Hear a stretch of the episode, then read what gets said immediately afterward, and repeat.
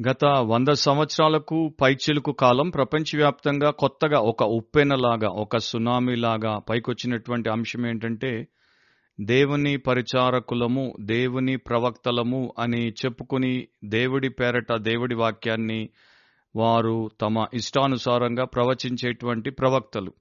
మరి దీంట్లో స్త్రీలు పురుషులు అనేకులు ఈ యొక్క లాస్ట్ సెంచురీ కన్నా కొంత ఎక్కువ సమయంలో ప్రపంచంలోనికి బయలుదేరొచ్చారు. అండ్ వీరిలో చాలా మంది ఏదైతే ప్రవచించారో ఆ ప్రవచనానికి దేవుడి యొక్క పరిశుద్ధ వాక్యానికి లేఖనానికి పొంతన లేకుండునట్లు అంటే వాక్యము దానిని ఏ రకముగా కూడా కన్ఫర్మ్ చేయకుండానట్లు నిర్ధారించకుండానట్లు దాన్ని సమర్థించకుండానట్లు చేస్తూ వచ్చారు. అండ్ ఇదంతా కూడా రికార్డెడ్ హిస్టరీ అంటే నమోదు చేయబడినటువంటి చరిత్ర. దాంతో పాటు ఇంటర్నెట్ వచ్చిన తర్వాత టెలివిజన్ వచ్చిన తర్వాత సోషల్ మీడియా వచ్చిన తర్వాత మనకి పాస్టర్ల కన్నా ప్రాఫిట్స్ ఎక్కువైపోయారు. అండ్ ఈ ప్రాఫిట్స్ ఎవరంటే వారు ఎక్కడంటే అక్కడ ఎలా పడితే అలా ఏదంటే అది వారు దేవుడి పేరట మరి ప్రవచించి ఎంతో మందిని లక్షలాది మందిని కోట్లాది మందిని దేవుడి మార్గం నుండి తప్పుదారిలోనికి తీసుకుపోయేటువంటి వారు కూడా ఎక్కువైపోతున్నారు. ప్రతి నూతన సంవత్సర ప్రారంభంలో ఎంతో మంది క్రొత్త సంవత్సరపు ప్రవచనాలు న్యూ ఇయర్ ప్రాఫెసీస్ చెప్తారు. అండ్ అది మనందరికీ ఇప్పుడు ఇంటర్నెట్ సోషల్ మీడియాలో పరిచయం. చాలా మంది మరి వీళ్ళు వాళ్ళు అని కాదు ఏషియన్స్ అని ఇండియన్స్ అని ఆఫ్రికన్స్ అని అమెరికన్స్ అని బ్రిటిషర్ అని లేకపోతే యూరోపియన్ అని లేకపోతే చైనీస్ అని తేడా లేకుండా అందరూ కూడా అది ఒక చాలా ముఖ్యమైనటువంటి అంశముగా పెట్టుకొని ప్రవచనాలు చెప్పేస్తున్నారు. అండ్ ఈ మధ్య లాస్ట్ టూ ఇయర్స్లో కోవిడ్కి సంబంధించి చాలా మంది పెద్ద పెద్ద పేరున్నటువంటి వారు చెప్పిన ప్రవచనాలు నెరవేరకపోయేసరికి వారి పరువు పోయింది. వారు బాహాటంగా మరి నాన్ క్రిస్టియన్ టెలివిజన్ ఛానల్స్ వారి యొక్క బండారాన్ని బయటపెట్టినప్పుడు ఓపెన్గానే వారు వచ్చి క్షమాపణ చెప్పడం తప్పైందని ఒప్పుకోవడం ఇంకోసారి ఇలా కాకుండా జాగ్రత్త పడతామని చెప్పి తమను మరి ఆ యొక్క అంశం నుండి పక్కకి తప్పించుకోవడం ఇదంతా కూడా ప్రపంచంలో ఈ క్రిస్టియానిటీని జాగ్రత్తగా ఫాలో అయ్యేటువంటి వారికి తెలుస్తుంది. సో అలాంటి పరిస్థితుల్లో ఉన్నటువంటి మనము ఈ ప్రవచనాలు దర్శనాలు కళలు అనేటువంటి విషయంలో చాలా జాగ్రత్తగా ఉండాలి. దేవుడి వాక్యం దాని గురించి ఏం నేర్పిస్తుందో ఎలా నేర్పిస్తుందో దానికి ఉన్నటువంటి నేపథ్యం ఏంటో అది ఎప్పుడు అవసరమైందో ఎప్పుడు అవసరం లేదో ఎవరి ద్వారా దేవుడు దాన్ని చేశాడు ఎవరి ద్వారా దేవుడు దాన్ని చేయడు చేయలేదు అనేవన్నీ కూడా పరిశుద్ధ గ్రంథం దేవుడి యొక్క శ్రేష్టమైనటువంటి వాక్యములో రాయబడింది.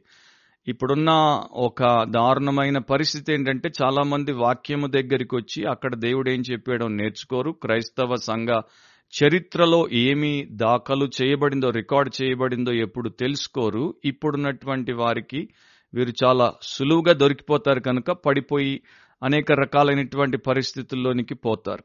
సో క్రైస్తవులుగా ఎంచబడుతున్నటువంటి వారు చెప్పుకునే వారు పిలువబడేటువంటి వారు సో కాల్డ్ క్రిస్టియన్స్ చాలా మంది ఇలాంటి అబద్ధ ప్రవక్తల అబద్ధ ప్రవచనాలకు కళలకు దర్శనాలకు పడిపోతారు. అండ్ సమ్ టైమ్స్ వారు వారికి కూడా అలాంటివి దేవుడిస్తున్నాడని వారు మభ్యపెట్టుకొని మోసపోతారు. ఒకటైతే ఖచ్చితం దేవుడు ప్రవక్తలను పంపాడు. దేవుడు ప్రవక్తల ద్వారా తన పరిశుద్ధ ప్రవచనాలు పలికించాడు. పాత నిబంధనలో చేశాడు క్రొత్త నిబంధనలో చేశాడు ఆయా కాలాల్లో ఎక్కువగా చేశాడు కొన్ని సమయాల్లో తక్కువగా చేశాడు కొన్నిసార్లు విరామం ఇచ్చాడు అండ్ కొన్నిసార్లు విస్తృతంగా జరిపించాడు. ఇదంతా కూడా బైబిల్లో మన కొరకు రాయబడింది రికార్డు చేయబడింది. అది మనం తెలుసుకుంటే చాలా క్షేమం. అది మనం తెలుసుకుంటే మనము పడిపోకుండా పతనం అవ్వకుండా ఉండడానికి ఆస్కారం ఉంది. సత్య ప్రవక్తలు ట్రూ ప్రాఫిట్స్ ద్వారా దేవుడు పలికిన ప్రతి పదము ప్రతి అక్షరము నెరవేరింది.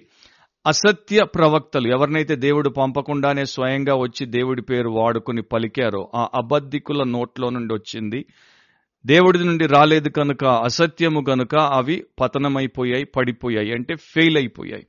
సో అలాంటి ఫాల్స్ ప్రాఫిట్స్ని దేవుడు రెండు టెస్టమెంట్స్లో రెండు నిబంధనల్లో కూడా ఎక్స్పోజ్ చేశాడు. అండ్ ఈరోజు నా విచారం ఏంటంటే మేము ప్రభునందు విశ్వాసులము దేవుని బిడ్డలము క్రైస్తవులము యేసుక్రీస్తు యొక్క శిష్యులము అని చెప్పుకునేటువంటి అత్యధికులకు ఈ దేవుడి యొక్క అంశము ఈ యొక్క గంభీరమైనటువంటి విషయము ఏమాత్రం అవగాహనలో లేదు. వారికి దీంట్లో ఉన్నటువంటి ఏబిసిడీలు కూడా తెలియవు. కనుక ఒక ప్రవక్త లేక ప్రవక్త్రిగా పరిచయం అయినా లేకపోతే పరిచయం చేసుకున్న వారిని వెరిఫై చేయరు. అన్వెరిఫైడ్ అన్ గాడ్లీ ప్రాఫిట్సే ప్రపంచంలో ఎక్కువ. ఇప్పుడు ఏదైనా మనకి మెసేజ్ వస్తే మనం వెరిఫై చేసుకుంటాం. మన బ్యాంకులు మనకు చెప్తున్నాయి మీకు ఎవరంటే వారు మెసేజ్ పంపిస్తే దాన్ని మీరు క్లిక్ చేయొద్దు మీ యొక్క డీటెయిల్స్ ఇవ్వద్దు మీరు మోసపోవద్దు వెరిఫై చేయాలి. సో మనము ఈ యొక్క ప్రవక్తలు పలికేటువంటి ప్రతి పదాన్ని మన బ్రతుక్కి పునాదిగా భవిష్యత్తుకు పునాదిగా చేసుకోబోయేటువంటి మనలో అనేకులు వారిని వెరిఫై చేయరు. అసలు వీరు విశ్వాసులేనా? అసలు వీరి వ్యక్తిత్వం ఏంటి వీరి వ్యవహారం ఏంటి వీరి యొక్క బ్యాక్గ్రౌండ్ ఏంటి? వీరు చెప్తున్న వాక్యం ఏంటి అది కరెక్ట్గా వాక్యానుసారంగానే ఉందా? వీరిని ఎవరైనా మరి నిజముగా భక్తులుగా ఉన్నటువంటి గొప్ప సేవకులు బలపరిచారా? అన్నది చూసుకోరు. వారితో ఉన్నటువంటి ఇతరులు కూడా అలాంటి వారే వారి గురించి ప్రోత్సహించినప్పుడు బలపరిచినప్పుడు దాని ప్రకారం వీరు వెళ్ళిపోతారు. వెరిఫై చేసుకోరు. దానిని వారు క్లారిఫై చేసుకోరు. కనుక ఏమవుతుందంటే మోసపోతారు. అండ్ ఈ సేమ్ ప్రజలు ఈ సో కాల్డ్ క్రైస్తవులు సో కాల్డ్ దేవుని పిల్లలు ఈ బైబిల్లో ఉన్నటువంటి పాత నిబంధన ప్రవక్తలందరినీ కూడా ఒక్కసారి చదివి ఉండరు. చదివినా కూడా పై పైకి చదివేస్తారు. సంవత్సరానికి ఒకసారి బైబిల్ కంప్లీట్ చేయాలి అని ఏదో మరి చేసాము కదా మొక్కుబడి తీర్చుకోవాలి కదా అన్నట్టు చదివేస్తారు. కానీ హృదయం పెట్టి మనస్సు పెట్టి ఈ సోషల్ మీడియా ప్రవక్తలు పలికే ప్రతి మాటను ఎట్లా జాగ్రత్తగా గుండెలో నుండి బయటికి జారిపోకుండా గుండె నిండా పట్టుకుంటారో పెట్టుకుంటారో అట్లా ఈ వాక్యాన్ని పరిశుద్ధ ప్రవక్తల ద్వారా వచ్చిన వాక్యాన్ని ఎప్పుడు చదివిన పాపాన పోలేదు అండ్ ఎప్పుడు అసలు నిజం చెప్పాలంటే బైబిల్లో పాత నిబంధనలో ఎంతమంది ప్రవక్తలు ఉన్నారు వారి పేర్లేంటో కూడా చాలా మంది క్రైస్తవులకు తెలియదు యేసుక్రీస్తు గురించి ప్రవక్త అయినటువంటి యషియా ద్వారా ఆయన పలికించినటువంటి ప్రవచనాలు ఏ అధ్యాయాల్లో ఉందో తెలియదు యషియా యాభై మూడవ అధ్యాయం అత్యంత శ్రేష్టమైనటువంటి అధ్యాయం. దాంట్లో ఉన్నటువంటి అసలు సత్యసారమేంటో కూడా వీళ్ళకి తెలియదు సో క్రైస్ట్ యొక్క ప్రవచనాలు ఏంటో వీరికి తెలియదు చర్చ్ గురించి దేవుడిచ్చినటువంటి ప్రవచనాలు ఏంటో వీరికి తెలియదు అండ్ వీరిలో చాలా మంది ఇప్పటిదాకా ప్రకటన గ్రంథాన్ని కానీ హెచ్కేల్ గ్రంథాన్ని కానీ ఒక్కసారి కూడా తెరిచి చదివిన పాపాన పోలేదు. అండ్ అది భవిష్యత్తుకి మన జీవితానికి నిత్యత్వానికి దేవుడితో మనకున్నటువంటి సంబంధానికి పరలోకానికి సంబంధించినటువంటి అనేక ప్రవచనాలు అక్కడ ఎంతో శ్రేష్టముగా రాయబడ్డాయి. నూటికి నూరు శాతం ఖచ్చితం నిజమైనటువంటి వాటి గురించి ఎప్పుడు వీరు పట్టించుకోలేదు. కానీ ఈ యొక్క అబద్ధ ప్రవక్తలు తెచ్చే అబద్ధ ప్రవచనాలంటే వీరికి తెగ పిచ్చి వెర్రి అంటారు చూడండి. మ్యాడ్నెస్ అంటారు. క్రేజీ ప్రాఫిట్స్ వెనకాల క్రేజీ క్రౌడ్స్ అంటే పిచ్చి ప్రవక్తల వెనకాల పిచ్చి మందలు పోతున్నట్టు చాలా మంది పోతారు. దేవుడు అందుకనే అన్నాడు గొర్రెలు అని. ఊరికే అనలేదు. గొర్రెప్పుడు కాపరి వెంట పోదు కసాయి వెంట పోవడానికి ముందడుగు వేసినట్టు ఈ రోజున చాలా మంది ఇట్లాంటి వాళ్ళు కనపడతారు. అంటే కారణం ఏంటి? బైబిల్ ప్రవచనాలు బైబిల్ ప్రవక్తల దగ్గరికి పోకుండా బయలు ప్రవక్తలు బయట ఉన్న ప్రవక్తలు ప్రవచనాల దగ్గరికి పోతున్నారంటే వారిలో స్వార్థం ఉంది. వారిలో చెడుతనం ఉంది. వారు వారికి ముఖ్యం కనుక వారికి సంబంధించిన మాటలు ఏమైనా చెప్తారా అన్న దాని గురించి భౌతిక జీవితానికి సంబంధించినవి ఏమైనా చెప్తారా? ఈ లోకంలో మేము బాగుగా బ్రతకడానికి మా భవిష్యత్ ఎట్లా ఉంటుందో ఆ సోదె చెప్తారా అన్న దాని గురించే పడిపోతున్నారు. కానీ దేవుడు ఏం చెప్పాడు? దేవుడు నిత్య సత్యంలో ఏమి రాయించాడు తెలుసుకోవాలన్నటువంటి ఆ ఇంగిత జ్ఞానం కామన్ సెన్స్ కూడా చాలా మందికి లేదు. అలాంటి వారందరూ కూడా దేవుడి ఎదుట తమను తాము తగ్గించుకొని పాపం ఒప్పుకొని దాన్ని విడిచిపెట్టి ఇక స్వస్తి చెప్పి ఇక నుండి పరిశుద్ధ ప్రవక్తల పరిశుద్ధ లేఖనాల్లో ఏదైతే ప్రవచించబడిందో దాన్ని తెలుసుకోవడానికి జీవితాన్ని వాడుకుంటే మేలు పొందుతారు. ఇప్పటికీ మించిపోలేదు. ఈ క్రొత్త సంవత్సరంలో అయినా ఈ క్రొత్త గుణాన్ని పెట్టుకొని వారు దేవుడి మార్గంలో నడిస్తే వారికి చాలా చాలా మేలు. అండ్ సత్యము వారిని స్వతంత్రుల్నిగా చేస్తుంది. అసత్యం బంధించి పెడుతుంది సత్యం స్వతంత్రుల్నిగా చేస్తుంది. అది ప్రభు అయిన ఏసే చెప్పినటువంటి మాట. అండ్ ఇదంతా మీ క్షేమం మన క్షేమం కొరకే. కనుక మనల్ని మనం అడ్డంగా అమ్మేసుకోకుండా దేవుడి దృష్టిలో మనము ఒక యోగ్యమైనటువంటి వ్యక్తిగా ఉండాలంటే దైవిక జీవితాన్ని వాక్యానుసారమైనటువంటి మనస్తత్వాన్ని పెంపొందించుకోవాలి. మరోసారి బిబ్లికలీ స్పీకింగ్ వాక్యానుసారంగా మాట్లాడితే అనే క్రిస్టియన్ పాడ్కాస్ట్కి పరిశుద్ధుడు సత్య సంధుడైన యేసుక్రీస్తు ప్రభు నామమున మీకందరికీ శుభాలు అండ్ స్వాగతం. ఈ రోజు మన ఎపిసోడ్ లోనికి మనం వెళ్ళక మునుపు నేను ఒక ప్రత్యేకమైనటువంటి ప్రకటన చేయాలి ఒక అనౌన్స్మెంట్ చేయాలి. అదేంటంటే మేము స్క్రీన్ మీద మీకు ఒక వాట్సాప్ నంబర్ని చూపిస్తాం. Eight three zero nine four eight five one five two అనే నంబరు. అయితే ఆ నంబర్ మేము మీకు ఇవ్వడానికి గల ఒకే ఒక కారణం ఏంటంటే నేను రాసిన కొన్ని పుస్తకాలు.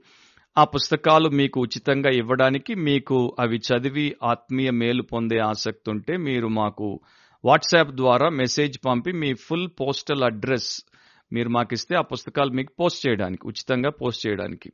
ఐదు ఉండేవి రెండు స్టాక్ అయిపోయాయి కనుక మూడు పుస్తకాలు మూడు తెలుగు అందుబాటులో ఉన్నాయి. అవి కూడా స్టాక్లో ఉన్నంత వరకు పంపిస్తాం. తర్వాత పీడిఎఫ్ రూపంలో మీకు అందరికీ అందుబాటులో పెడతాం. ఆసక్తి పరులు వాటిని తీసుకోవచ్చు. సో ఆ పుస్తకముల కొరకే మీకు ఆ యొక్క వాట్సాప్ నంబర్ ఇచ్చాం. కానీ చాలా మంది ప్రతిరోజు ఆ వాట్సాప్ నంబర్కి ఫోన్లు చేస్తున్నారు. అండ్ రెండు సార్లు మూడు సార్లు ఏడు సార్లు ఆ ఫోన్ నా దగ్గర ఉండదు. ఆ ఫోన్ ఎవరు ఎత్తరు. కనుక ఎప్పుడో తప్పితే ఆ ఫోన్ మనకి అందుబాటులో ఉండదు కనుక ఆ ఫోన్లో మీరు చేసే కాల్స్ ఎవరు తీసుకోరు? మీరు ఫోన్ కాల్ చేసినా తీసుకోరు వాట్సాప్ కాల్ చేసినా తీసుకోరు. ఓన్లీ వాట్సాప్ మెసేజ్ మాత్రం మేము చూస్తాం. పుస్తకాల కొరకు ప్రార్థన అవసరత కొరకు లేకపోతే ఇతర విషయాల కొరకు. సో అదొక్కటి మీరు మీ యొక్క దృష్టిలో పెట్టుకుని దయచేసి మీరు మమ్మల్ని సంప్రదించాలంటే మెసేజ్ పంపండి వాట్సాప్లో. ఫోన్ కాల్ చేయకండి వాట్సాప్ కాల్ కూడా చేయకండి. అలా మీరు మీ యొక్క ప్రశస్తమైన సమయాన్ని వృధా కాకుండా చూసుకోండి. Thank you very much. ఈరోజు మన ఎపిసోడ్లో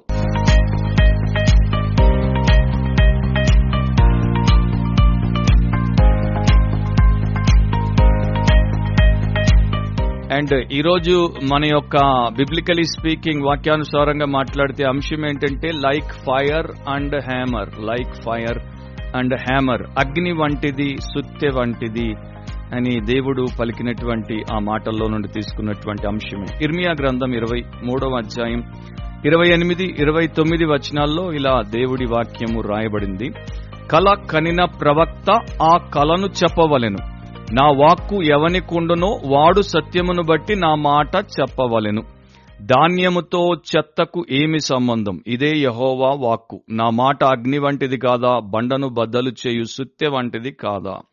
చాలా బ్రీఫ్ గానే ఆ రెండు వచనాల గురించి మనం ఈ రోజు పాడ్కాస్ట్లో వింటాం. విస్తృతంగా మరి సమయంలో నేను చెప్పడానికి నాకున్న మీటింగ్స్ని బట్టి సమయము అంత ఎక్కువ లేదు. సో ఇక్కడ దేవుడు ఇద్దరు వ్యక్తుల గురించి మాట్లాడుతున్నాడు. ఒకడేమో కళ కనేటువంటి ప్రవక్త వాడికి దేవుడితో సంబంధం లేదు వాడు స్వంత కళలను కని దేవుడి పేరట ప్రజలకు వాటిని ప్రకటిస్తూ ఉంటాడు. ఇంకొక వ్యక్తి దేవుని యొక్క సేవకుడు దేవుడి యొక్క పిలుపుతో పంపబడిన ప్రవక్త దేవుడి పరిశుద్ధ పలుకులు కలిగినటువంటి ప్రవక్త. సో ఒక వైపున ఫాల్స్ ప్రాఫిట్ ఉన్నాడు అబద్ధ ప్రవక్త ఉన్నాడు ఒక వైపున ట్రూ ప్రాఫిట్ ఉన్నాడు సత్య ప్రవక్త ఉన్నాడు. సో దేవుడు ఏం చెప్తున్నాడు? ఈ ఇర్మియా కాలంలో చాలా మంది ఇట్లాంటి అబద్ధ ప్రవక్తలు బయలుదేరిపోయారు. ఇర్మియా ఒక్కడు దైవ ప్రవక్త దేవుడి ప్రవక్త. ఆయనకి చాలా మంది పోటీదారులు వచ్చేసి నానా రకాలుగా ప్రవచనాలు చెప్తున్నటువంటి సందర్భంలో దేవుడు హెచ్చరిక రూపంలో పలికినటువంటి మాటలు ఇవి సో దేవుడు ఏమంటున్నాడు కళ కనిన ప్రవక్త ఆ కళను చెప్పవలెను. ఏం కలగన్నావో? ఏం దర్శనం చూసావో? చెప్పుకో ఏం పర్వాలేదు. నా వాక్కు ఎవనికుండునో? వాడు కలగన్నాడు అది వాడి సొంత ఊహల్లో నుండి వాడి సొంత మరి వ్యక్తిత్వంలో నుండి ఇమాజినేషన్లో నుండి పుట్టుకొచ్చింది. అది నాకు సంబంధం లేనిది. కానీ ఎవనికి నేను వాక్యాన్ని ఇచ్చానో నా యొక్క ప్రత్యక్షతను సత్యాన్ని చూపించానో ఆ వ్యక్తి నా వాక్కును కలిగి ఉన్నాడు గనుక సత్యమును బట్టి నా మాట చెప్పవలెను. నా ఇప్పుడు ఈ అబద్ధికుని యొక్క కలను అండ్ దేవుని వాక్కు కలిగినటువంటి ప్రవక్త దగ్గరున్న దేవుడి మాటను ఆయన ఒక చిత్రం రూపంలో మనకు పోల్చి చూపిస్తున్నాడు. దేవుని వాక్యమును వీట్ అన్నాడు అంటే ధాన్యము లేకపోతే గోధుమలు. అండ్ ఇది ఈ అబద్ధ ప్రవక్త కలకనే ప్రవక్త యొక్క మాటలను కలను ఏమంటున్నాడు? షాఫ్ అన్నాడు చెత్త అన్నాడు. సో జస్ట్ మీరు మీ మైండ్లో చూడండి దేవుని యొక్క ప్రవక్త నోట్లో పలకబడేటువంటి మాటలు ధాన్యము అండ్ అబద్ధికుని కలలు కనేటువంటి ప్రవక్త నోట్లో నుండి వచ్చేటువంటి మాటలు చెత్త. అండ్ అది చెప్పిన తర్వాత నా మాట అగ్ని వంటిది కాదా? బండను బద్దలు చేయు సుత్తె వంటిది కాదా? అని ప్రభు ఇక్కడ మనకి చెప్పడం జరిగింది. సో ఆయన ఒక అబద్ధ ప్రవక్తను సత్య ప్రవక్తను అబద్ధ ప్రవచనాన్ని నిజమైన ప్రవచనాన్ని మధ్యలో ఉన్నటువంటి వ్యత్యాసాన్ని చూపిస్తున్నాడు. అండ్ సార్కాస్టిక్గా మాట్లాడుతున్నాడు. అంటే ఎగతాళి చేసే రీతిలో దేవుడు మాట్లాడుతున్నాడు. అండ్ ఇక్కడ ఆయన ముఖ్యంగా చెప్పేది ఏంటంటే ఈ అబద్ధ ప్రవక్తలకి ఆయన చెప్పు చెప్పుకోండి మీరేం చెప్పుకోవాలో చెప్పుకోండి అని చెప్పాడు. కానీ తర్వాత వారిని తీర్పు తీర్చినప్పుడు వారి శిక్ష వారికి చాలా కఠినంగా విధిస్తాడు. నిజమైన ప్రవక్తకి ఏం చెప్పాడు అనేది చాలా ముఖ్యం. నిజమైన ప్రవక్త నిజమైన పరిచారకుడికి ఏమన్నాడు? నమ్మకముగా నీవు నా వాక్యమును చెప్పాలి. సత్యముతో నా వాక్యమును పలకాలి. సో దేవుడి వాక్యానికి అండ్ అబద్ధికుల మాటలకు మధ్యలో ఉన్నటువంటి వ్యత్యాసాన్ని మనం చూసుకోవడం చాలా ముఖ్యం. అండ్ ఈ రోజున దేవుడి సేవకునిగా దేవుడి సత్యాన్ని ప్రకటించేటువంటి ఒక వాక్య పరిచారకుడిగా ఉన్న ప్రతి వ్యక్తి కూడా దేవుని వాక్యమును కలిగి ఉన్నాడా అన్నది కలిగి ఉంటే దాన్ని దేవుడు చెప్పమన్న రీతిలోనే సత్యముగా ప్రవర్తిస్తున్నాడా లేకపోతే ప్రకటిస్తున్నాడా అన్నది చాలా ముఖ్యం. అయితే దురదృష్టకరమైనటువంటి విషయం ఏంటంటే సత్యవాక్యమును కలిగిన సత్య పరిచారకులు చాలా తక్కువ. అసత్యపు కలలు అసత్యపు ప్రవచనాలు అసత్యపు దర్శనాలతో నిండుకొని ఉన్నవారే అత్యధికులు. సో వారు ఎప్పుడు కూడా మీకు కావలసింది చెప్తారు మీ దురద చెవులను గీకుతారు అండ్ మిమ్మల్ని ఆ యొక్క నయవంచనలో నిండుగా ముంచి నడిపిస్తూ ఉంటారు. వారెప్పుడు మీకు పాపం గురించి ఖండించరు. మీకు పాపములో మీరు దొర్లుతున్నారు. మీరు మారు మనసు పొందాలి. ప్రభు పాదాలు పట్టుకోవాలి. పాపక్షమాన పొందాలి. ఏసు రక్తంలో కడగబడాలి. ఆత్మానుసారంగా నడవాలి. ఆత్మీయ ఆశీర్వాదాలతో బ్రతకాలి అన్నది చెప్పరు. వారు ఎంతసేపు నీ ఇల్లు బాగుండా నీ ఒళ్ళు బాగుండా నీ మరి ఉద్యోగం బాగుండా ఇది బాగుండా అన్నదే చెప్తూ ఉంటారు. చార్ల్స్ ఫెయిన్బర్గ్ అనే ఒక థియోలోజియన్ అందుకే రాశాడు పరిశుద్ధుడైనటువంటి వాక్య పరిచారకుడి సందేశము మనుష్యులను వారి పాపములలో నిద్రపుచ్చదు. ఆయన వాడేటువంటి వాక్య సందేశము వారి హృదయమును పిండుతుంది బద్దలు చేస్తుంది వారు పశ్చాత్తాపములోనికి వచ్చినట్లు. నిజమైన దేవుని వాక్యము మనిషిని దోషారోపణలోనికి నడిపిస్తుంది అండ్ వాడు మారు మనసు పొంది రక్షించబడినట్లు రూపాంతరము చెందినట్లు చేస్తుంది. అది ఎప్పుడు ఒకడిని వినోదముతో మరి నయవంచనకు గురి చెయ్యదు అని ఆ భక్తుడు రాశాడు. సో సత్యవాక్యము అగ్ని వంటిది గనుక మనిషిలో ఉన్నటువంటి ప్రతి విధమైనటువంటి పాపపు చెత్తను కాల్చేస్తుంది అండ్ మనిషిలో ఉన్నటువంటి హృదయ కాఠిన్యాన్ని సుత్య వంటిది గనుక పగలగొట్టి బద్దలు చేసి సుత్తిమెత్తని హృదయముగా మారుస్తుంది. అది గుర్తుపెట్టుకోవాలి. పౌలు భక్తుడు అందుకే అంటాడు రెండవ కొరంతి నాలుగో అధ్యాయం రెండవ వచనంలో అయితే కుయుక్తిగా నడుచుకొనకయు దేవుని వాక్యమును వంచనగా బోధింపకయు సత్యమును ప్రత్యక్షపరచుట వలన ప్రతి మనుష్యుని మనసాక్షి ఎదుట మమ్మును మేమే దేవుని సముఖమందు మెప్పించుకొనుచు అవమానకరమైన రహస్య కార్యములను విసర్జించి ఉన్నాము. ఇలాంటి సాక్ష్యం పౌలుకున్నటువంటి సాక్ష్యం ఆయన బృందానికి రెండు వేల సంవత్సరాల క్రితం ఉన్నటువంటి సాక్ష్యం ఈ రోజున చాలా మంది సేవకులకు మరి బోధకులకు లేనే లేదు. ఇలాంటి సాక్ష్యము కలిగినటువంటి వారు మనకు కలుగునట్లు ప్రార్థించాలి. పౌలు యొక్క మోటో ఏంటి? రెండవ కొరంతి రెండు పదిహేడులో చెప్తాడు మేము దేవుని వాక్యమును కలిపి చెరిపేడు అనేకుల వలె ఉండక అంటే అనేకులు దేవుడి వాక్యములో చాలా కలిపేసి చెరిపేస్తున్నారు. మేము అట్లా ఉండక నిష్కాపట్యము గలవారమును అంటే కపటము కుట్ర కుతంత్రం వంచన మోసము దగా కోర్లము కాకుండా దేవుని వలన నియమింపబడిన వారమునయుండి క్రీస్తునందు దేవుని ఎదుట బోధించుచున్నాం. సో వీళ్ళు ఫస్ట్ అండ్ ఫార్మోస్ట్ క్రీస్తునందున్నారు అండ్ వీళ్ళు దేవుని ఎదుట ఆయన యొక్క ఆ యొక్క పర్యవేక్షణలో ప్రజలకి దేవుడి వాక్యాన్ని చెప్తున్నారు. సో ఇట్లాంటి సేవకులు ఉన్న వారు ధన్యులు అండ్ ఇట్లాంటి సేవకులు లేనటువంటి వారికి ఆల్రెడీ ఏమైపోయారో నేను చెప్పనవసరం లేదు. ప్రెసిడెంట్ జాన్ ఎఫ్ కెనడీ ఆయన్ని అసాసినేట్ చేశారు అంటే ఆయన్ని హత్య చేశారు నైన్టీన్ సిక్స్టీ త్రీలో సో ఆయన్ని హత్య చేసినటువంటి సమయంలోనే ఒక బ్రిటిష్ నావలిస్ట్ ఆయన పేరు డేవిడ్ లాడ్జ్. ఈయన ఒక సెటైర్ని రాశాడంటే ఒక హాస్యాస్పదమైనటువంటి నాటికను రచించాడు. దాన్ని ఒక ఆడిటోరియంలో స్టేజ్ మీద ప్రదర్శిస్తున్నారు. సో ఈయన ఆ ప్రదర్శనలో ఉన్నాడు. చాలా మంది ప్రేక్షకులు రసవత్తరమైనటువంటి ఆ ప్రదర్శన చూస్తున్నారు. దాంట్లో ఈయనే రచించినటువంటి నాటిక కనుక ఒక పాత్రధారి అంటే ఒక యాక్టర్ మరి ఇంటర్వ్యూ చేస్తున్నట్టు నటిస్తున్నాడు. అండ్ ఆ ఇంటర్వ్యూ కొరకు నిజంగానే ట్రాన్సిస్టర్ ఒక రేడియో ట్రాన్సిస్టర్ని వచ్చేటువంటి వార్తల్ని ఆన్ చేసుకుని ఇతడు మాట్లాడుతున్నట్టు దాన్ని వాడుతూ నటిస్తున్నప్పుడు సడన్గా అకస్మాత్తుగా జాన్ ఎఫ్ కెనడీని చంపేశారు అనేటువంటి వార్త ఎక్కడెక్కడికి రేడియో వేవ్స్ వెళ్తాయో రేడియోలు అందుబాటులో ఉన్నాయో అందరికీ ప్రకటించేశారు. సో స్టేజ్ మీద ఈ యాక్టర్ నాటకాన్ని రసవత్రంగా ప్రదర్శిస్తున్నటువంటి సమయంలో ఈ దుర్వార్త రాగానే దాన్ని అతడు వెంటనే తేరుకొని ఆఫ్ చేసే ప్రయత్నం చేశాడు. కానీ ఆ పాటికి ఆ మాటలు అక్కడ ఉన్నటువంటి చాలా జాగ్రత్తగా గమనిస్తూ వింటున్న ప్రేక్షకుల చెవుల్లోకి వెళ్ళిపోయాయి. ఒక్కసారి అందరూ అలజడికి గురయ్యారు. షాక్ తిన్నారు. కంగు తిన్నారు. ఇక ప్రదర్శన మీద ఎవరికీ దృష్టి లేదు. అందరూ లేచిపోయారు. అందరూ బయటికి ఉరుకులు పరుగులు అండ్ డేవిడ్ లార్డ్ ఏమంటాడంటే ఆ వార్త మమ్మల్ని అందరినీ కూడా మరి అక్కడ నుండి లేపేసింది మా దృష్టిని తిప్పేసింది. సో ప్రస్తుతం ప్రపంచంలో చాలా చెడు ప్రవచనాలు అబద్ధ ప్రవచనాలు వాక్య విరుద్ధమైన ప్రవచనాలు దేవుడు అసహించుకునే ప్రవచనాలు ఉన్నాయి. అలాంటి వాటి మధ్యలో సడన్గా దేవుడు తన సత్యవాక్యాన్ని సత్య పరిచారకుల ద్వారా ప్రకటింపజేసేసరికి అందరూ కాకపోయినా కొందరైన డేవిడ్ లాడ్జ్ అండ్ ఆయన ప్రేక్షకులకు వచ్చిన అనుభవంతో లేపబడుతున్నారు. అండ్ అలా అనేకులు లేపబడాలన్నది మా ప్రార్థన. లేకపోతే చాలా మంది చర్చ్ ఎక్స్పీరియన్స్ కూడా ఎట్లయిపోయింది? ప్రతి వారం సంఘానికి వెళ్తారు ఆరాధనలో ఉంటారు అంతా కూడా అదే కార్యక్రమం అదే పద్ధతి అవే పాటలు అవే ప్రార్థనలు అవే ప్రసంగికులు అవే ప్రసంగాలు అవే మాటలు అట్లాగే పోతుంటారు. సడన్గా దేవుడు మాట్లాడినప్పుడు ఆయన మాట వారికి వచ్చి ఒక తూటలాగా తగిలినప్పుడు అప్పుడు వారిలో ఈ యొక్క మార్పు అనేది వస్తుంది జీవం అనేది వస్తుంది. అందుకనే దేవుడు అంటున్నాడు నా మాట అగ్ని వంటిది కదా? నా మాట సుత్తె వంటిది కాదా? సో రెండు విషయాలు బ్రీఫ్గా మొదటిది the composer of the word. ఆయన వాక్యం గురించి ఆయన ఏం బయలుపరిచాడు? ఏం చెప్తున్నాడో మనం వినాలి.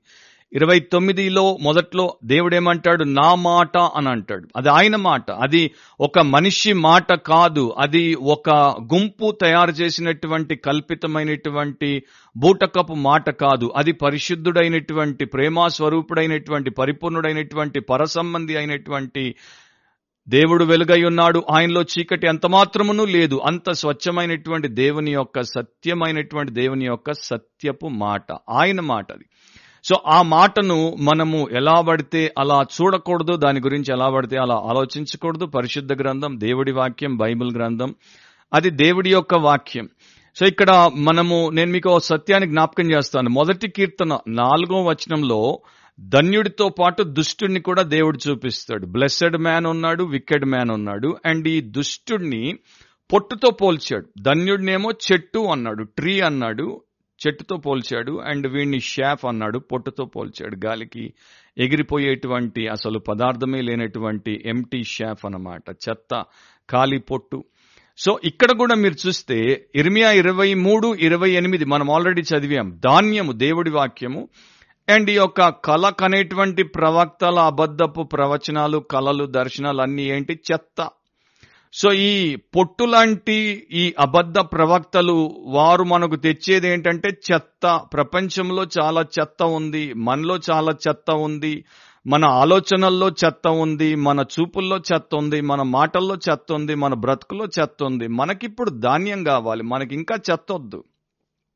కానీ విచారకరమైనటువంటి విషయం ఏంటంటే నిరంతరము క్రైస్తవులు పరిశుద్ధులు అని చెప్పుకునేటువంటి వారు చెత్త నలుగు వైపులా నార్త్ సౌత్ ఈస్ట్ వెస్ట్ చెత్తే వింటూ చెత్తే చూస్తుంటే వారు చెత్తే అవుతారు. చెత్త బతికే బ్రతుకుతారు. చెత్త బుద్ధితోనే ఉంటారు. చెత్త భాషే మాట్లాడతారు. సోషల్ మీడియాకి వెళ్ళి ఆ ట్రోలర్లను చూడండి. చెత్త భాష ఎందుకుందంటే చెత్త బుద్ధి ఉంది చెత్త బతుకుంది గనక. ఎందుకంటే చెత్తను మేస్తున్నారు గనక. అట్లాంటి పరిస్థితుల్లో ఉండుట ఎంత దారుణమైనటువంటి దుర్మార్గకరమైనటువంటి విషయం. నేను మీకు జ్ఞాపకం చేస్తాను. ఇర్మియా ఇరవై ఆరవ అధ్యాయం రెండవ వచనంలో దేవుడు ఏం చెప్తున్నాడో వినండి. యహోవా ఆజ్ఞ ఇచ్చినదేమనగా. ఇది ఆయన మురిపంగా చెప్పట్లేదు. ఆయన ఆజ్ఞాపూర్వకంగా చెప్తున్నాడు. నీవు యహోవా మందిరావరణంలో నిలిచి ఇర్మియాతో చెప్తున్నాడు దేవుడి మందిర ఆవరణంలో నిలిచి నేను నీకు ఆజ్ఞాపించు మాటలన్నింటినీ యహోవా మందిరంలో ఆరాధించుటకై వచ్చి యూదా పట్టణస్థులందరికీ ప్రకటింపు వాటిలో ఒక మాటనైనను చెప్పక విడువకూడదు. సో దేవుడు కరాఖండి సందేశం కఠినమైన సందేశం కనువిప్పు కలిగించే సందేశాన్ని ఇచ్చి వారిలో అందరికీ ఒక్క మాట కూడా విడిచిపెట్టకుండా చెప్పమన్నాడు. నిజమైన ప్రవక్త ఆ పని చేస్తాడు అబద్ధ ప్రవక్త ఆ పని చెయ్యడు. అబద్ధ ప్రవక్త మనుషుల్ని సంతోషపెడతాడు. నిజమైన ప్రవక్త దేవుణ్ణి సంతోషపెడతాడు. అందుకని నిజమైన ప్రవక్త నిజమైన పరిచారకుడైన పౌలు ఏమంటాడు? మీరు అపోస్తల కార్యములు ఇరవై ఇరవై ఏడు చదివితే దేవుడి సంకల్పమంతయు మీకు తెలపకుండా నేనేమీ దాచుకోనలేదు. సో దేవుడు ఆయన సంకల్పాన్ని వాక్యంలో నాకేం బయలుపరిచాడు అదంతా మీకు చెప్పాను. నేనేమీ దాచుకోలేదు. సో ఆలోచించండి మనము ప్రస్తుతము ప్రతీది ఏది విన్నా ఎవరిది విన్నా బరియన్ భక్తులు పౌలు శీలల బోధలు విన్నప్పుడు పోయి వాక్యానుసారంగా ఉందా? అని వారు పరీక్ష చేసి చూసుకున్నారు. మనం ఏది విన్నా కూడా దేవుడి వాక్యంలో దేవుడు అట్లా చెప్పాడా? దేవుడు అట్లా రాయించాడా? ప్రవక్తలు ఈ పరిశుద్ధ ప్రూవెన్ ప్రాఫిట్స్ వీళ్ళు. బైబిల్లో ఉన్నటువంటి ప్రవక్తలు మోషే కానివ్వండి దావీదు కానివ్వండి ఇర్మియా కానివ్వండి ఏషియా కానివ్వండి హెచ్కేల్ కానివ్వండి మలాకి కానివ్వండి మీకా కానివ్వండి నహోం కానివ్వండి హబకు కానివ్వండి లేకపోతే కొత్త నిబంధనలో ఉన్నటువంటి వారు. వారు రాసినట్టే ఉందా? వారు రాసినట్టుంటే బేషు. వారు రాసినట్టు లేకపోతే ఈ ప్రపంచ ప్రఖ్యాతిగాంచినటువంటి ఏ వ్యక్తి అయినా కూడా పొట్టే గాని చెత్తే గాని వారు దేవుడి సంబంధులు కారు. ఎందుకంటే మనకు దేవుడిచ్చినటువంటి ఈ సత్య ప్రత్యక్షతలో మనం ఉండుట మన కుటుంబాలు మన సంఘాలు ఉండుట మనకు చాలా చాలా అవసరం. మనది చాలా చిన్న జీవితం. ఒక బుడగ వంటిది ఈ భూమి మీద మన జీవితం డెబ్బై ఎనభై ఏళ్ళు. కానీ నిత్యత్వం చాలా పెద్దది. నిత్యత్వం ఎంత పెద్దదంటే పసిఫిక్ మహాసముద్రాన్ని ట్రిలియన్ టైమ్స్ పెంచినా కూడా మనము మెజర్మెంట్ని మన యొక్క చిన్న మైండ్లో కలిగి ఉండలేం. సో అంత పెద్ద ఇటర్నిటీ ముందు ఇంత బుడగలాంటి జీవితంలో మనం మోసపోతే అంత దాన్ని కోల్పోతాం. కనుకనే నేను ఈరోజు ఈ మెసేజ్ కూడా కొంత కఠినంగా చెప్తున్నాను. అన్ని దేశాలు తిరిగి అన్ని ప్రాంతాలు తిరిగి ఇట్లాంటివి చాలా చూసి నష్టపోయినటువంటి మాటలు చాలా మందివి విన్ని నేను వ్యక్తిగతంగా ఈ బాధను అనుభవించి మీకు చెప్తున్నాను. సో మీరు జాగ్రత్తగా ఆలోచిస్తే వాక్యానుసారంగా ఆలోచిస్తే మీకు చాలా మేలు. ఆయన మనకు వాక్యం ఇవ్వడమే చాలా గొప్ప ధన్యత. రోమిలకు రాసినప్పుడు మూడో అధ్యాయం ఒకటి రెండు వచనాల్లో పౌలేమంటాడు అట్లయితే యూదునికి కలిగిన గొప్పతనమేమి? సున్నతి వలన ప్రయోజనమేమి? ప్రతి విషయమందును అధికమే. మొదటిది సో యూదులకున్నటువంటి ఆధిక్యత ఆశీర్వాదం భాగ్యంలో పౌలు ద్వారా దేవుడు రాయించిన మాట ఏంటి మొదటిది వారికి దేవుడిచ్చినటువంటి మొదటి దీవనేంటి? దేవోక్తులు యూదుల పరము చేయబడెను. ఆరకల్స్ దేవుడి వాక్యము యూదులకి మొదట ఇవ్వబడింది. నా ఇప్పుడు క్రైస్తవులకి పరిపూర్ణ ప్రత్యక్షత ఉంది. ఫుల్ రెవల్యూషన్ ఆఫ్ గాడ్ రెండు టెస్టమెంట్లు యూదులు న్యూ టెస్టమెంట్ని చదవరు. న్యూ టెస్టమెంట్ వారి బైబిల్లో లేదు. కానీ క్రైస్తవులకి ఓల్డ్ టెస్టమెంట్ న్యూ టెస్టమెంట్ ఉంది అండ్ న్యూ టెస్టమెంట్లో మోషేకు మించిన యేసుక్రీస్తును గుర్చినటువంటి సత్యసారమంతా ఉంది. మనం ఇంకెంత ధన్యులం. మనకి దేవుడి వాక్యం ఉంది. మనం ఇటు అటు ఎటటో పోయేసి రాత్రి పగలనక ఈ యొక్క అబద్ధ ప్రవక్తల ప్రవచనాలు వినాల్సిన పని లేదు. అండ్ వారి దగ్గరికి నడిచిపోయి ఖర్చు పెట్టి అన్ని చెప్పించుకోవాల్సిన అవసరం లేదు. దేవుడి వాక్యంతో మీ ఉన్న ఇంట్లో మీది ఒకే ఒక గది అయినా రెండు గదులైనా పెద్దిళ్ళైనా మీరున్న చోట మోకరిలి దేవా నాతో మాట్లాడు సత్యాన్ని బయలుపరచు అంటే బయలుపరుస్తాడు. ఎందుకంటే దేవోక్తులు క్రైస్తవుల పరమున ఆయన ఇప్పుడు చేశాడు. సో ఇది వదిలేసాం మనం. అండ్ వాక్యాన్ని మనము ఎప్పుడెప్పుడైతే అగౌరవపరుస్తామో డిజానర్ చేస్తామో డిజొబే చేస్తామో మనం డిస్ట్రాయ్ అయిపోతాం. కానీ ఎప్పుడైతే ఎవరైనా సరే వాక్యాన్ని గనపరిస్తే ఆనర్ చేస్తే వారు వాక్యానికి తమను తాము అప్పగించుకొని లోబడితే వారు దీవించబడతారు. నేను చరిత్ర విద్యార్థిని గనుక చరిత్ర నుండి మూడు మీకు ఎగ్జాంపుల్స్ జ్ఞాపకం చేస్తాను. ఇంగ్లాండ్ చరిత్రని ఒకవేళ మీరు తీసుకుంటే ఇంగ్లాండ్ చరిత్రలో దేవుడి వాక్యాన్ని ప్రేమించి దాన్ని జాగ్రత్తగా పాటించినటువంటి రాజులు రాణులు చాలా గనులుగా ఎంచబడ్డారు. వారి కాలంలో వారి దేశం వర్తిల్లింది. For example Alfred the great అనేటువంటి రాజు నైన్త్ సెంచరీలో ఆయన మరి ఇంగ్లాండ్లో అప్పుడు అనాగరికత అండ్ భయంకరమైనటువంటి మోసము రక్తపాతము ప్రతి విధమైనటువంటి పాపము అవివేకం ఉన్నప్పుడు ఆయన ఏం చేశాడంటే బైబిల్లో నుండి కొంత భాగాన్ని అనువదించే ప్రయత్నం చేశాడు. దాన్ని తీసుకుని వచ్చి ప్రజలకు అందుబాటులో పెట్టాడు. సో అది ఆయనను ఆయన యొక్క పాలనను ప్రభావితం చేసింది. పరిశుద్ధ వాక్యం. కనుక ఆయన అట్లా పరిశుద్ధంగా బ్రతుకోగలిగాడు. అందుకే ఆయనకి ద గ్రేట్ అని ఇంగ్లీష్ కింగ్స్లో కేవలం ఇద్దరికే ఆ బిరుదు ఉంది. గొప్ప అనేటువంటి బిరుదు. The great. Alfred the great అనేది వచ్చింది. ఆయన గ్రేట్నెస్ దేవుడి వాక్యం నుండి ఆయనకు దేవుడిస్తే వచ్చింది. మరి ఒకడి యొక్క లోనెస్ అంటే ఒకడి దిగజారుడుతనం వాక్యం లేకపోతే వస్తుంది ఒకడికి గొప్పతనం వాక్యం ఉంటే వస్తుంది. ఆయన తరువాత ఆయన యొక్క ప్రజలకు మేలు కలిగిందని కూడా మనకి చరిత్ర చెప్తోంది. బీబీసీ వారు బ్రిటిష్ బ్రాడ్కాస్టింగ్ కార్పొరేషన్ టెలివిజన్ ప్రపంచంలో పెద్దది. వారు ఒక పోల్ నిర్వహించారు రెండు వేల రెండో సంవత్సరంలో. అండ్ అప్పుడు బ్రిటన్ చరిత్రలో వంద మంది గొప్ప వ్యక్తులు అనేటువంటి ఒక జాబితా తయారు చేశారు. దాంట్లో ఆల్ఫ్రెడ్ ద గ్రేట్ని వారు పెట్టారు. ఎందుకు పెట్టారంటే ఆయన వాక్యానికి అలాంటి గౌరవాన్ని ఇచ్చాడు అండ్ దేవుడు ఆయన్ని ఆ స్థానానికి హెచ్చించాడు. రెండవది queen Elizabeth the first sixteenth సెంచరీలో and seventeenth century ప్రారంభం వరకు ఉంది ఈమె. ఆమె కాలంలో ఇంగ్లండ్ ప్రపంచ స్థాయి శక్తివంతమైన దేశంగా ఎదిగింది. కారణం ఏంటి ఆమె రాణిగా మారగానే మొట్టమొదట అధికారికంగా బైబిల్ అందరికీ అందుబాటులోకి రావాలి సర్కులేషన్లో ఉండాలి ప్రజలందరూ చదవాలి మేలు పొందాలి అని చెప్పి ఆజ్ఞ జారీ చేసింది. కనుక ఆమె దేవుడి చేత అలా హెచ్చించబడింది. ఇక నైన్టీన్ అండ్ ట్వంటీ ఎయిత్లో మనకి క్వీన్ విక్టోరియా ఆమె పాలనలో అయితే ఇక బ్రిటిష్ సామ్రాజ్యము అనేది ప్రపంచ దేశాలన్నిటికీ కూడా తెలిసిపోయింది. చాలా దేశాల్లో వారు ఆమె యొక్క కాలంలో హయాంలోనే వెళ్ళి పాలన కూడా చేశారు. మన భారతదేశంలో కూడా ఆమె హయాంలోనే పాలన అనేది జరిగింది అని మనకందరికీ తెలుసు.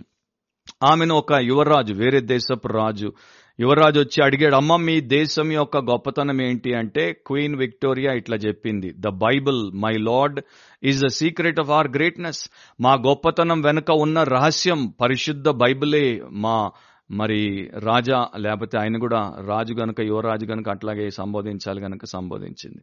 సో మనం ఈ రోజున ఎందుకు గ్రేట్ పీపుల్గా అంటే దేవుడి యొక్క గొప్ప వ్యక్తులముగా గొప్ప వ్యక్తిత్వం గొప్ప వివేకం గొప్ప మరి విమోచన అనుభవం కలిగినటువంటి వారముగా లేము అంటే మనం దేవుడి వాక్యాన్ని గొప్పగా ఎంచం ధాన్యాన్ని మనం తినడం వదిలేసాం మనం అస్థిపంజరాలుగా మారుతున్నాం ఆత్మీయంగా అండ్ మనలో చాలా మంది రోజు చెత్తను భుజిస్తున్నారు.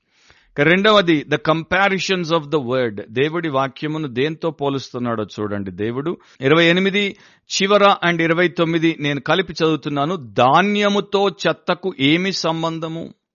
ఇదే యహోవా వాక్కు. అదో ప్రశ్న ధాన్యముతో చెత్తకు ఏమి సంబంధము? నా మాట అగ్ని వంటిది కాదా? ప్రశ్న బండను బద్దలు చేయు సుత్తె వంటిది కాదా? ప్రశ్న. సో ఈ రెండు కూడా రెండు చిత్రాలు రెండు పోలికలు కంపారిషన్స్ దేవుడి వాక్యమును అగ్నితో పోల్చాడు సుత్తెతో పోల్చాడు. అండ్ ఈ రెండు కూడా ప్రధానంగా అబద్ధ బోధకులకు అండ్ నకిలీ వ్యక్తులను ఉద్దేశించి దేవుడు చెప్తున్నాడు. ఈ రెండు పరిశుద్ధులకు ఉపయోగపడతాయి అండ్ ఇక్కడ ప్రధానంగా పాపులకు ఎలా ఉపయోగపడాలో ఎలా వాటిని వినియోగిస్తాడో దాని గురించి ఆయన ఇక్కడ చెప్తున్నాడు. అగ్ని అనగానే రెండు విషయాలు మనకు జ్ఞాపకం రావాలి. ఫైర్ అనగానే రెండు. ఒకటి వామ్త్. ఇప్పుడంతా చలికాలం అందరం వణికిపోతున్నాం. ముఖ్యంగా నార్త్ ఇండియాలో అయితే వణికిపోతున్నారు. ఎక్కడ చూసినా కూడా ఆ యొక్క మరి మంట వేసుకొని కూర్చుంటున్నారు.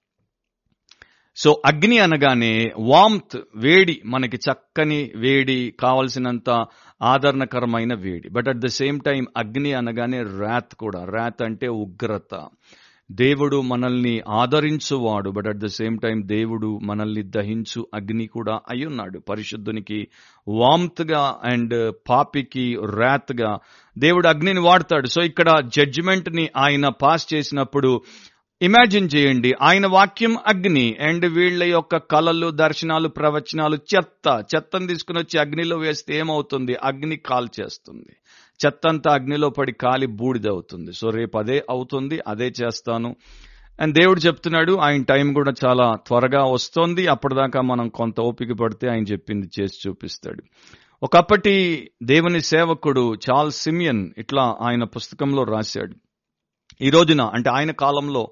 ఆయన అంటున్నాడు ఈ రోజున అగ్ని చాలా మరి డిమ్గా మండుతోంది. ఆయన కాలంలో ఆయన యొక్క తోటి వాక్య పరిచారకులు సంఘ కాపర్లు ప్రసంగికులు బోధకులు దేవుడి వాక్యాన్ని బోధించాల్సిన రీతిలో బోధించుట లేదు కనుక ఈయన బాధపడి చెప్తున్నాడు. ఈ కాలంలో అగ్ని చాలా డిమ్ముగా మండుతోంది అంటే చాలా బలహీనంగా మండుతోంది ఆరిపోతుందేమో అన్నట్టు మండుతోంది. అండ్ సుత్తె పట్టుకున్నటువంటి వారు సుత్తెను బలంగా పెట్టి కొట్టట్లేదు కూడా అన్నాడు.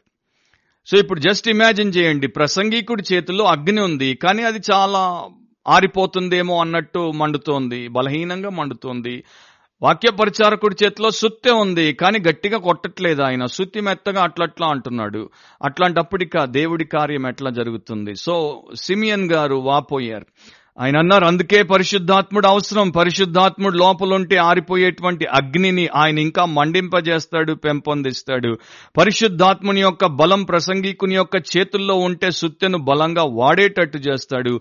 ఆత్మలకు నిజమైనటువంటి మేలు కలుగుతుంది. అగ్ని ఆత్మలో ఉన్నటువంటి చెత్తను దహిస్తుంది. ప్రతి కఠిన హృదయము అనేటువంటి బండను బద్దలగొడుతుంది.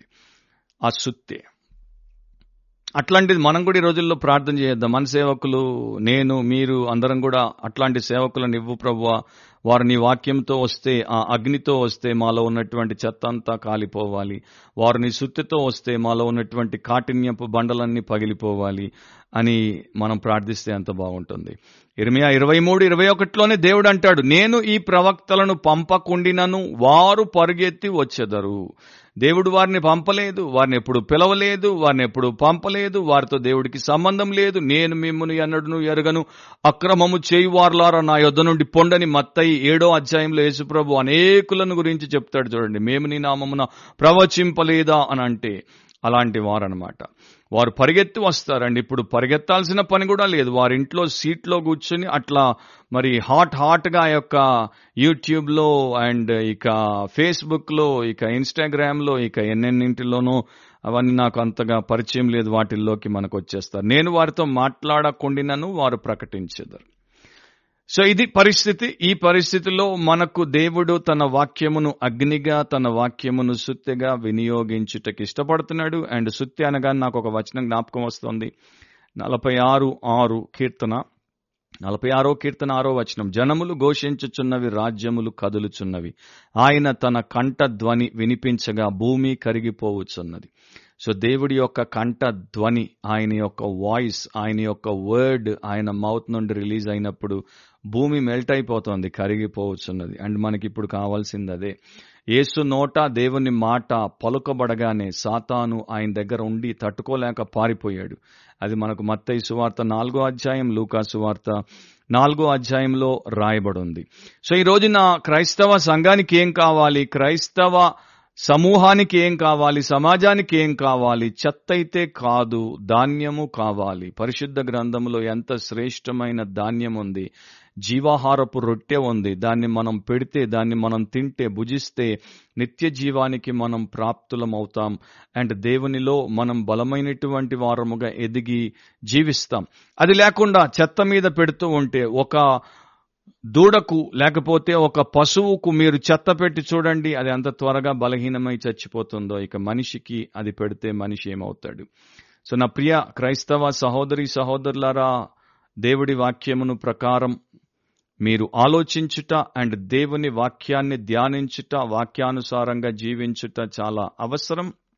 ఈ మాటతో నేను ముగిస్తాను. మన పాడ్కాస్ట్ని మొరావియన్ భక్తులు వారు గ్రీన్లాండ్కి ఒక మిషనరీ పరిచర్య కోసం వెళ్ళారు. అక్కడున్నప్పుడు అక్కడున్నటువంటి అక్కడ ఉన్నటువంటి తెగ ప్రజలు అనాగరికులు గనుక వారికి విద్య లేదు చదువు రాదు కనుక వీరు వారికి మొదట చదువు నేర్పించే ప్రయత్నం చేశారు. ఎంత కష్టపడినా కూడా నెలలు అయిపోయాయి కానీ వారిలో మార్పు కించిత్తు లేదు. సో వీళ్ళు అనుకున్నారు మనం ఇక్కడ ఏమీ చేయలేం వెళ్ళిపోదాం మన టైం వృధా అయిపోతుంది మనుషుల్ని మనం మార్చలేం. సో వారి ఓడ కొన్ని రోజుల్లో వస్తోందని వారు వేచి ఉన్నప్పుడు ఒక మిషనరీ వారి భాషలోనికి కొన్ని వచనాలు తర్జుమా చేస్తే బాగుంటుందని ఆ టైంలో తర్జుమా చేసి తర్జుమా అయిన తర్వాత దాన్ని అక్కడ ఉన్నటువంటి తెగ ప్రజలకు ఒకసారి వినిపించి చూద్దాం వారికి ఎంతవరకు ఇది అర్థమవుతుందో భాష ఎట్లా ఉందో అని వినిపించాడు. ఏమి వినిపించాడు? యేసుక్రీస్తు ప్రభు సెలవులో పడినటువంటి శ్రమ. లేకపోతే యష్యా భక్తుడు ఆయన ఎలా మన కొరకు శ్రమల పాలవుతాడో ఎలా మన కొరకు నేరస్తుడిగా ఎంచబడతాడో ఎలా ఆయన మన కొరకు గాయపరచబడతాడో ఎలా రక్తాన్ని చిందిస్తాడో ఎలా చనిపోతాడో అండ్ ఎలా తిరిగి మూడవ దినమున లేపబడతాడో దానికి సంబంధించింది అక్కడ వారిని కూర్చోబెట్టి చెప్పగానే ఆయన మీ కొరకు ఇంతగా శ్రమనోర్చాడు అని ఎప్పుడైతే పలికాడో మిషనరీ వెంటనే తెగ నాయకుడు మౌనంగా ఉన్నాడు. అందరూ మౌనంగా ఉన్నారు. ఒక రెండు నిమిషాలు అయిన తర్వాత మరొకసారి అది చెప్తారా అని అడిగాడు. మరొకసారి చెప్పాడు ఆయన. చెప్పిన తర్వాత అడిగాడు ఇది మీరు చెప్పింది నిజమేనా? యేసుక్రీస్తు అను దేవుని కుమారుడు మా కొరకు అంటే నా కొరకు ఈ తెగ నా ప్రజల కొరకు ఇంతగా శ్రమ పడ్డాడా అంటే అవును నిజం అంటే మరి ఇంత గొప్ప నిజాన్ని ఇంత గొప్ప సత్యాన్ని ముందే చెప్పకుండా మాకు మీరు వచ్చి ఏదో వేరే అక్షరాలు ఏదో పలుకులు నేర్పించే ప్రయత్నం చేశారు. వాటి మీద మాకు ఆసక్తి లేకుండా పోయింది. కానీ ఇది వినగానే ఫస్ట్ ఇన్స్టెన్స్లోనే మాకు ఇది ఎంత హృదయానికి తాకిందంటే మేము అసలు ఆయన మా కోసం ఎంత చేయగలరా అని తల్లడిల్లిపోతున్నాం. సో ఇది మాకు అవసరం. మీరు ఎక్కడికి వెళ్తారు మీరు ఎక్కడికి వెళ్ళొద్దు అదంతా మా భాషలోకి అనువదించి మాకు చెప్పండి ఆయన గురించి మాకు చెప్పండి అని యేసుక్రీస్తు వైపు తిరిగారు నమ్ముకున్నారు రక్షించబడ్డారు. సో ఎడ్యుకేషన్ ఎక్కడైతే ఫెయిల్ అయిందో అక్కడ Christ and his cross and his redemption అంటే యేసుక్రీస్తు ఆయన సిల్వ ఆయన విమోచన కార్యము జయాన్ని సాధించింది. సో ప్రపంచానికి కావలసింది చెత్త కాదు సంఘానికి కావాల్సింది చెత్త కాదు దేవుడి వాక్యం అనే ధాన్యం.